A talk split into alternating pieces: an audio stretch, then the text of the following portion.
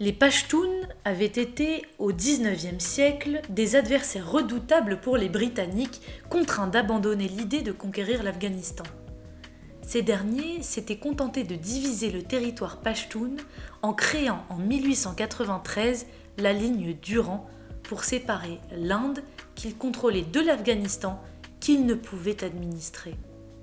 Cette frontière artificielle, ne reposant sur aucune caractéristique physique, coupait en deux la communauté pashtun entre l'Afghanistan et le Pakistan.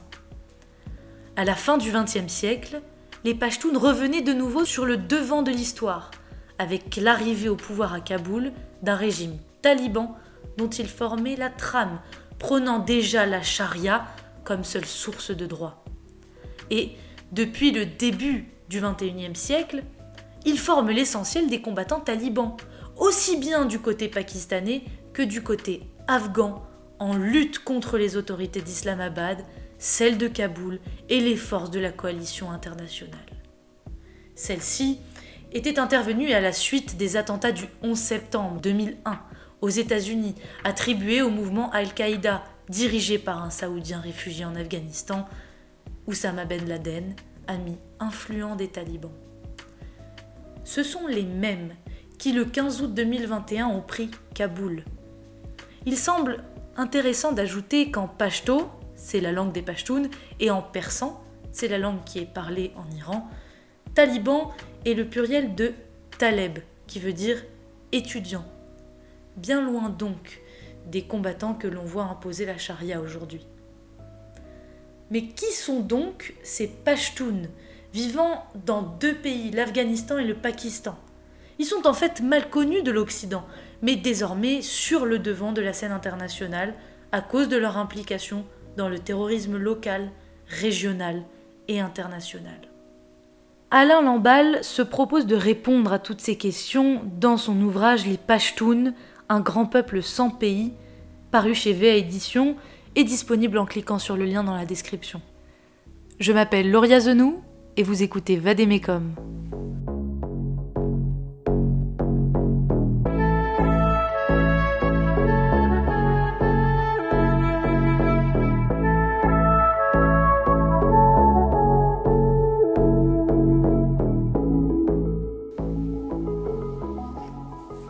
Pashtuns ont peu écrit sur leur propre histoire et sur les régions qu'ils habitent aujourd'hui.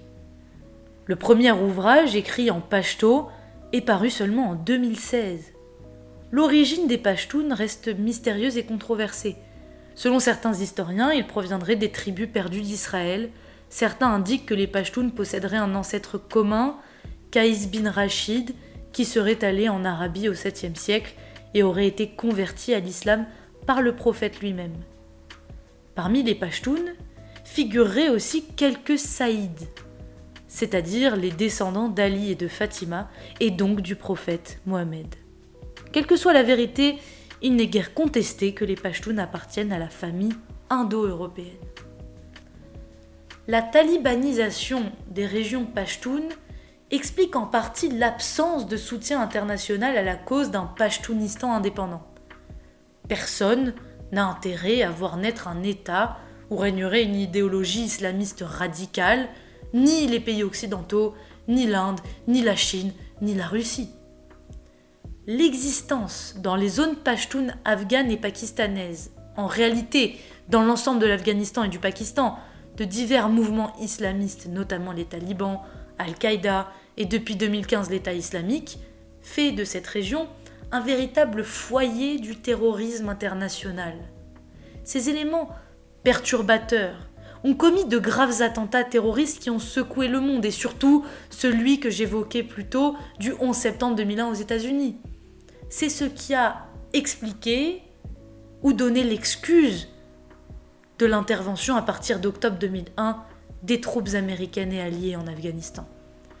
La présence dans certaines madrassas, ce sont des zones tribales pakistanaises islamistes, préoccupe à juste titre.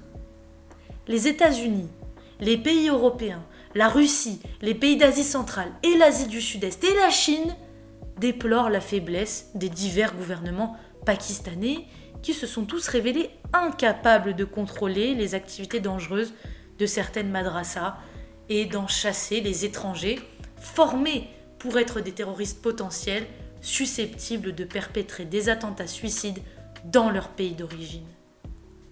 Il est de fait qu'Islamabad a toujours laissé l'Arabie saoudite créer et financer des madrassas et centres culturels partout au Pakistan.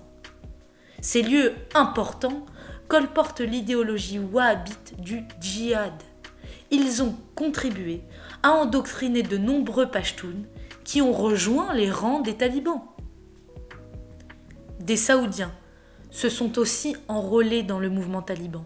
L'Arabie saoudite finançait les Moudjahidines qui luttaient contre les soviétiques. L'Iran, de son côté, finance des établissements chiites, mais tout aussi sectaires. Les interventions des puissances étrangères dans la région afghano-pakistanaise n'ont pas toujours été justifiées par la nécessité de se prémunir contre des attaques d'islamistes radicaux. Il me faut donc vous décrire l'implication politique de certaines grandes puissances sur les Pashtuns et en Afghanistan. Dès la fin de la Première Guerre mondiale et la formation de l'URSS, les soviétiques s'intéressent à l'Afghanistan et ils s'empressent de répondre favorablement aux demandes d'Amanullah, roi afghan, de 1919 à 1929, d'envoyer des techniciens. Amanullah avait été vaincu lors de la Troisième Guerre contre les Anglais et voulait rompre l'isolement de son pays. En fait, il a trouvé avec l'URSS frontalière un allié potentiel, puisque Moscou voulait consolider son pouvoir en Asie centrale. Et en plus, les soviétiques avaient toujours en tête ce rêve des tsars d'accéder à des mers chaudes. L'occupation de l'Afghanistan par les troupes soviétiques de 1979 à 1989 n'a en aucune manière aidé le retour à l'Afghanistan des régions pashtunes pakistanaises. Et bien au contraire, puisque la mobilisation était générale au Pakistan, puissamment aidée évidemment par les États-Unis, pour équiper et armer les Moudjahidines. Les militants extrémistes voulait avant tout lutter contre un État prônant l'athéisme et cherchant à réduire l'islam dans les régions centra-asiatiques qu'il contrôlait. Les soviétiques n'ont pu accéder à l'océan Indien malgré les connivences qu'ils avaient tissées, d'abord parce que leurs troupes se sont engluées en Afghanistan et parce qu'ils craignaient une intervention militaire des États-Unis au profit du Pakistan.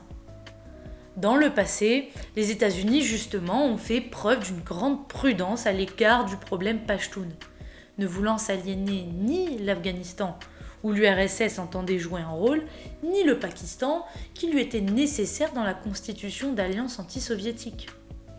Les États-Unis ont bénéficié de l'accord de défense signé en 1959 avec le Pakistan sur le plan de la stratégie générale. C'est donc de Badaber une base militaire proche de Peshawar que décoller les avions de reconnaissance pour survoler l'Union soviétique. D'ailleurs, l'un d'entre eux avait été abattu le 1er juillet 1960, ce qui avait provoqué un vif incident entre les deux superpuissances. Mais ne nous égarons pas. Il faut que je vous rappelle qu'un sentiment anti-américain prévaut dans toute la population pakistanaise. Il est encore plus prononcé parmi les Pashtuns et les mêmes ressentiments se manifestent parmi les Afghans. En 2015, après le départ du territoire afghan de la majeure partie des forces américaines et alliées, le gouvernement américain doit ménager à la fois le Pakistan, puisque c'est un État désormais nucléaire soumis à une insurrection talibane redoutable, et l'Afghanistan, qui était toujours instable. La problématique aujourd'hui, depuis le 15 août 2021, en est donc encore plus grave. Ce cadre étant posé, laissez-moi vous parler un petit peu de la Chine. L'admission en 1985 de la Chine à titre d'observateur à la South Asian Association for Regional Cooperation grâce au Pakistan lui donne une possibilité supplémentaire d'être mieux informé sur les pays sud-asiatiques.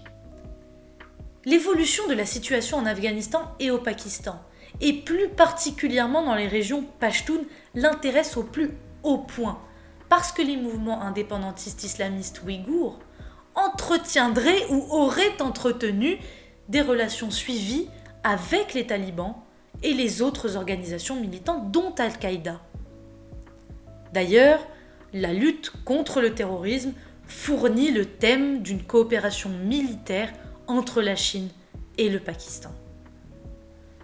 Selon Alain Lamballe, malgré la politique officielle de la Chine, des armes chinoises parviennent quand même aux talibans, acheminées peut-être par des groupes mafieux utilisant le territoire iranien. Dans sa préface, Pierre Lafrance, ambassadeur de France, a cette belle formule. Il existe des peuples malheureux, parce que le plus souvent incompris, méconnus, malmenés, arbitrairement divisés ou réduits à l'errance. Ils sont parfois complexes quant à ce qu'ils sont et deviennent.